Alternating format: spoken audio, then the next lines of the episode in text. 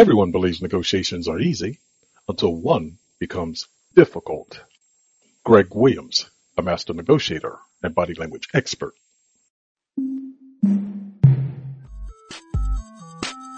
Welcome to Greg Williams, the master negotiator and body language experts podcast.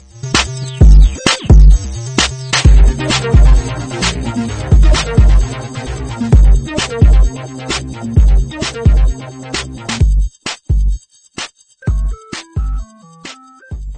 you know how to easily win more negotiations? People don't realize they're always negotiating.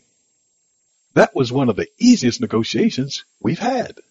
Yeah, especially when you compare it to the one two weeks ago when a member of the opposing team insulted me by referring to my mother as a female dog. I wish all of our negotiations were as easy as the one today. That was the exchange between two negotiation teammates as they reflected on the talks they'd just concluded. Some negotiations are more laid back, relaxed, and comfortable than others, due to several factors. The following information will allow you to control a discussion better by understanding the variables that shape its flow. The insights you'll gain will give you the tools needed to shift gears quickly in a negotiation when such is required. Assessment. The first step towards a successful negotiation is understanding the variables that shape your bargaining session. Such variables as the perceived value of what you're negotiating, the negotiation style of the other negotiator, the allotted time, body language displayed, and how both of you address possible impasses will impact your engagement. Thus, the outcome will be determined by how you approach those variables and how adaptable you are during the negotiation.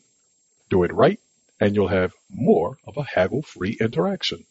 Do it wrong, and your talks will become fraught with drama, dismay, and impasses that'll lead to a dead-end outcome.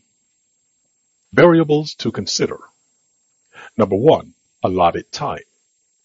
The time set aside for the negotiation is a factor to consider seriously because it impacts the actions that negotiators will engage in as time begins to run out. And thus, not only will it affect the mentality of the negotiators, it could become the factor that determines when people start to negotiate in earnest, along with the source of stress that can lead a negotiation to impasses. Number two, peak performance time. Everyone has peak times when they are most alert creative, and productive. And that's the time you should negotiate. It's even more important to do that when you're at critical points in the negotiation. To maximize peak time performance, attempt to uncover the other negotiator's peak performance times too. With that information, you can attempt to negotiate when he's off his peak and you're on yours. Having discussions during his off-peak periods will give you an added advantage because he won't be as alert. Number three, opponent's variables. Consider how much leeway does he have without having to consult someone else? To whom must he prove himself that may not be at the negotiation table? What horrors must he avoid at all costs in the talks to make the outcome a win for him? The insights gained from the answers to those questions will illuminate the degree of self-power he has in the negotiation and how you might control him as the result of knowing his limitations. Number four, style of negotiators.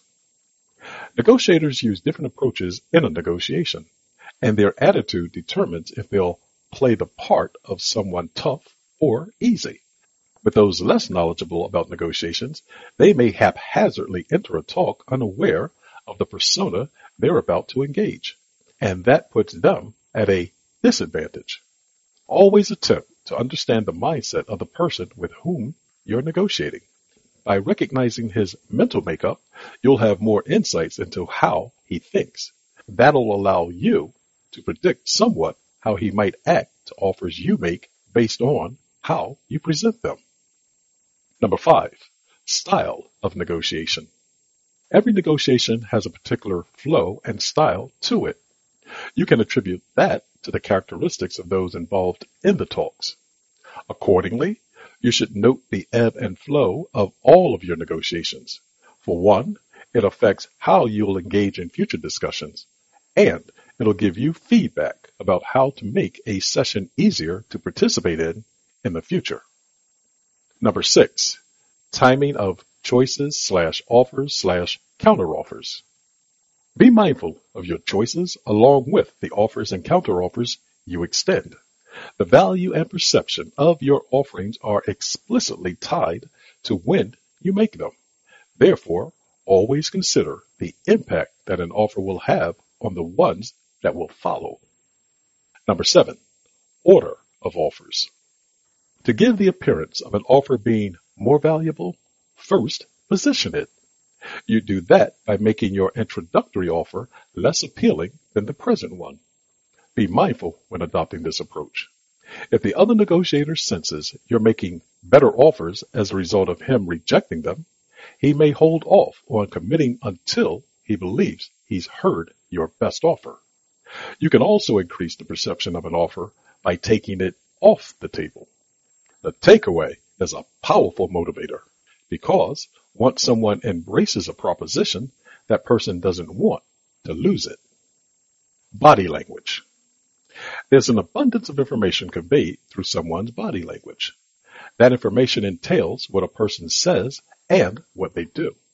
Thus, it would help if you always were observant about why a person uses their body in the manner you witness.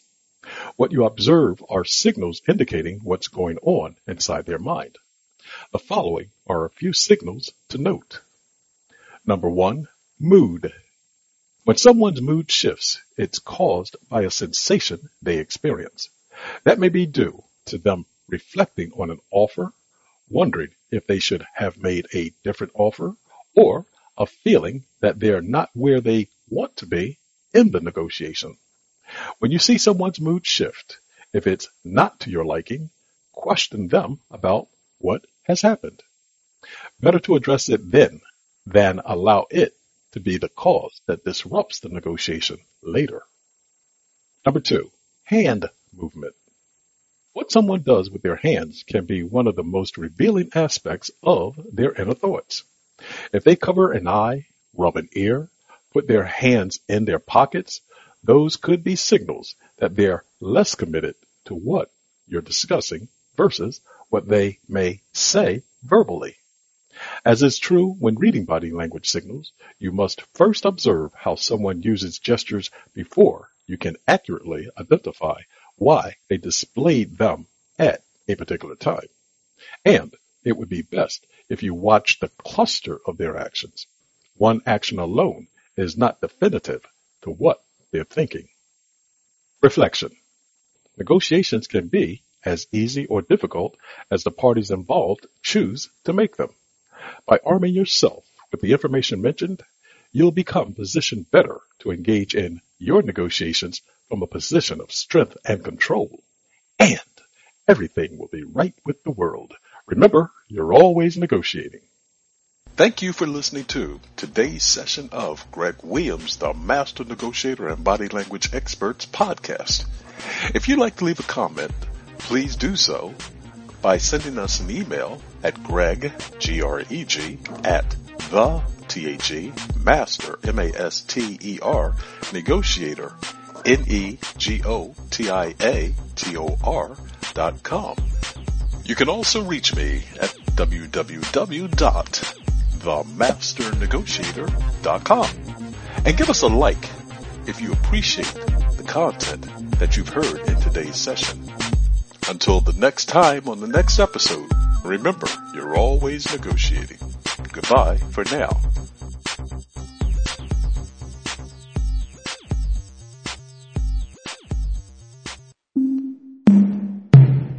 This podcast is a part of the C Suite Radio Network. For more top business podcasts, visit c-suiteradio.com.